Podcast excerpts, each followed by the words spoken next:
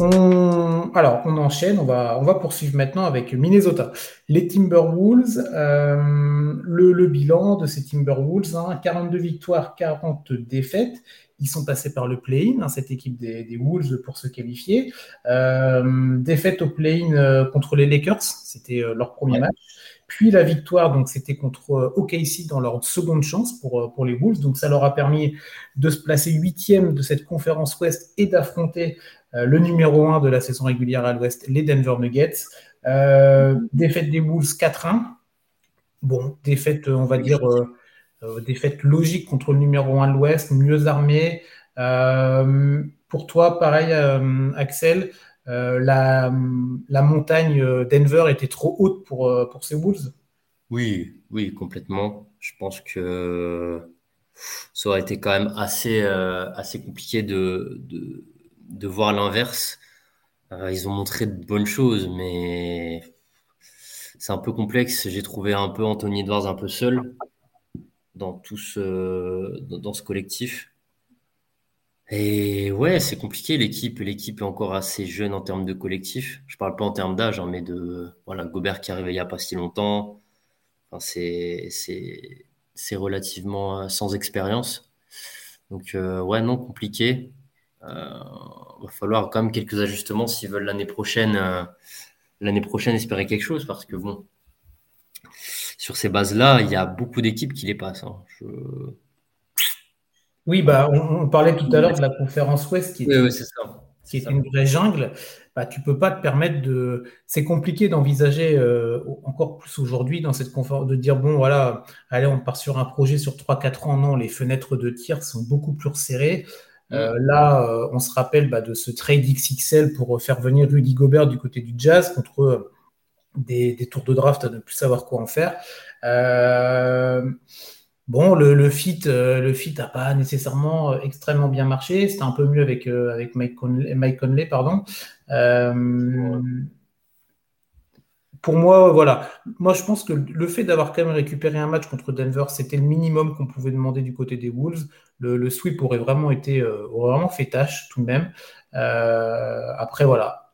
En prendre un deuxième aurait été, euh, aurait été vraiment très, très, très, très bien. Là, ils en ont pris un. C'était autour d'Anthony Edwards, vraiment, vraiment de qualité. Il avait claqué plus de 40 points là-dessus. Mais c'est vrai qu'il était un peu seul. Et, pourtant, dans, cet effectif, dans cet effectif-là, pardon, il y a du monde. Bah, tu as parlé de Rudy Gobert, on a parlé d'Edwards, évidemment. Bah, Carl Anthony Towns aussi, euh, dans, les joueurs. Euh, alors, on sait pour lui, ces dernières années ont été compliquées hein, d'un point de vue personnel. Euh, mais, mais c'est vrai qu'il est. On le trouve moins dominant, moins, moins rayonnant que ce qu'il a pu être. Et, et je pense que tu es d'accord avec ça sur le côté Aujourd'hui, le leader et le franchise player de cette équipe des Wolves, ce n'est plus Carl Anthony Towns, mais c'est Anthony Edwards. Oui, oui, oui, oui. Et c'est, c'est, bien dommage et ça montre euh, bah, que c'est, un peu compliqué, quoi. C'est un peu compliqué euh, parce que là, as surtout que tu as fait venir Gobert un peu, alors je vais pas dire à cause ou grâce, mais euh, en partie parce que Towns ne veut pas jouer 5. Donc, tu as fait venir l'un des cinq les plus. Voilà, tu as ramené un, bon 5 et tu te rends compte que là, ça fonctionne pas. Alors là, on va pas leur taper dessus euh, encore sur ce trade alors qu'ils ont passé euh, quelques mois seulement. Mhm. Et si l'année prochaine, ils font le même. Euh, on, se retrouve à la même date l'année prochaine et ils se sont fait sweeper 4-0 ils sont pris 4-1. Bah pas dingue, il faudra se poser des questions. Moi, je me poserai déjà des questions, mais je leur laisse quand même le bénéfice du doute. Oui. Euh, on leur laisse ce joker de première année, on va dire. Ouais, voilà. Et, même au-delà du terrain, je mettrai un, petit, B, un petit sur euh, le coach Chris Finch. Je ne suis pas hyper euh, emballé par, par le coaching. Hmm. Je, je, regarde un petit peu parce que c'est ça aussi qui est intéressant dans les projections, c'est de voir parce que c'est vrai que c'est des aspects qui sont un peu plus euh, techniques, économiques, mais les, tout ce qui est masse salariale, les contrats, c'est important. C'est vrai que c'est des choses auxquelles on pense peut-être pas tout de suite quand on est euh, observateur euh, lointain de la NBA, mais bah, c'est ça qui, qui, fait le nerf aussi de la guerre. Et ben, quand on regarde, Rudy Gobert, là, donc cette année, il était à 38 millions, l'année prochaine, il va monter à 41. Et l'année encore suivante, il est à 44 quasiment. Hein, quasiment. On a Carl Anthony Towns qui va être à 36 millions et 49 millions. Ça, c'est quand même, il y a un gap de 13 millions entre la, donc, la saison prochaine. Ouais, c'est ça. Euh, on a Mike Conley qui est à, 24 millions, mais il a l'air d'avoir une option, donc ça, ça va être à vérifier. Elle n'est pas garantie son année. Euh, Anthony Edwards, ça va, il est à 13, 13 euh, millions. Mais voilà, Rudy Gobert, Carl Anthony Towns, ça te prend, ça te prend quasiment 80 millions. Bah, ça te prend quasiment 80 millions pour l'année prochaine et ça te prend quasiment 90 millions sur la saison 24-25. Ah oui, c'est 24-25 où il prend les 13 millions, Towns Parce que j'avoue, ça, j'avais pas ça en tête. Ouais, si, si. Bah, tu vois, en 2024-25, 2024-25, Rudy, tu additionnes le, la masse salariale de Rudy Gobert, Carl Anthony Towns, euh, et après je vais te donner deux autres noms. Wendell, Moore Jr. qui est en team option et Josh Minot. Et juste avec ces quatre noms-là, tu arrives à 97 millions de dollars qui sont bloqués, sachant que Wendell Moore et, euh, et Minot, c'est 2 euh, millions chacun. Donc Rien que Rudy Gobert, Carl Anthony Towns en 24-25, c'est euh, plus de 90 millions. C'est énorme. Bah, écoute, ça va être simple. On attend l'année prochaine et s'il se passe rien, 4. Euh, euh, non, mais 13 000. Non, mais. ok, ok, ok. Ah, non, mais bon, après, les chiffres sont mirobolants, mais bon, c'est, c'est là que tend la NBA de plus en plus. Hein, Bien sûr. Ouais, mais après, c'est des chiffres, c'est vrai que pour nous qui paraissent complètement dingues, mais pour la NBA, c'est un autre univers. Mais on a une limite salariale, une luxury tax. Euh, les choses vont plus évoluer avec le nouveau, le nouveau contrat, le CBA.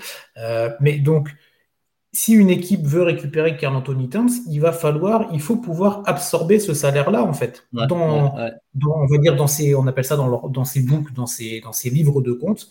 Euh, il faut pouvoir absorber ça. Donc, nous, on rigole à l'augmentation de 13 millions sur, sur la saison 24-25, là, mais mais il faut, se dire que si, par exemple, tu veux trader Carl Anthony Towns l'année prochaine parce que ça n'aura pas marché ou pour une raison X il faut qu'il y ait une équipe qui accepte de le prendre 50 millions. Euh, mais en fait, le, ce qui me choque, le, montant ne me choque pas, c'est juste le, bah, la différence et le fait qu'avec 13 millions, tu peux avoir euh, bah, un, bon, un bon role player, tu vois. Hmm. Avec un peu de chance, tu arrives à en avoir deux. Bon, là, je là j'exagère, mais. Euh, on peut trouver un vétéran. Un vétéran. c'est ça qui me choque le plus, au-delà du chiffre mirobolant, qui, bon, ouais, voilà, comme on a dit, euh, les chiffres augmentent, ça, c'est pas la question, mais c'est le, gap, moi, qui me, qui me dérange, entre guillemets. 13 millions. 13 millions d'un coup, c'est assez C'est clair. C'est assez dingue. Mais c'est vrai que, euh, voilà, comme tu l'as dit, pour l'instant, on va, allez, on laisse, on laisse ce côté année 1. Euh, on va vraiment voir euh, l'année prochaine. Attention pour moi dès la saison régulière, parce que quand on a eu cette arrivée de, Rudy Gobert, euh, tout à l'heure on parlait des Clippers qu'on voyait très haut dans les, dans les, dans les standings, dans le classement de la conférence Ouest. Bah, pour Minnesota, terminer au play-in, terminer huitième, alors que tu as un effectif quand même de qualité, Anthony Edwards, Mike Conley, Carl Anthony Towns, Rudy Gobert et des joueurs intéressants derrière, Nazrid qui a fait une bonne saison par exemple, bah, excuse-moi, mais se batailler huitième avec un tel effectif, c'est quand même pas. Euh, moi, on les envisageait plus haut quand même. Bah, oui, c'est compliqué. Et puis après, quand tu vois tous ces gros salaires, euh, tu sais, la situation salariale, euh, tu as deux gros joueurs qui prennent. Ça me fait penser un peu à, Washington à l'Est, qui eux jouent encore mhm. moins.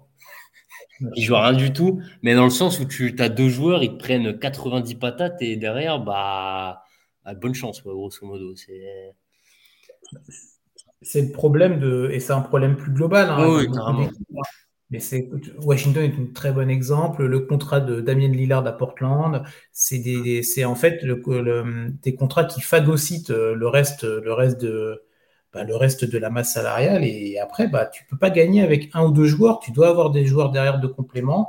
Et ces joueurs-là, bah, ils viennent pas gratuitement non plus. Donc, euh, il faut vraiment avoir un mec qui a le pack, enfin entre guillemets, enfin pour moi, tu peux donner ce genre de salaire, mais il faut vraiment qu'il l'englobe, que ce soit dans la mentalité. C'est hyper compliqué à trouver. C'est pour ça que je mets, pour des joueurs comme ça, genre Towns par exemple, autant c'est un énorme genre de basket, autant le reste, le mental, tout ça, ça suit pas le contrat. C'est pas possible.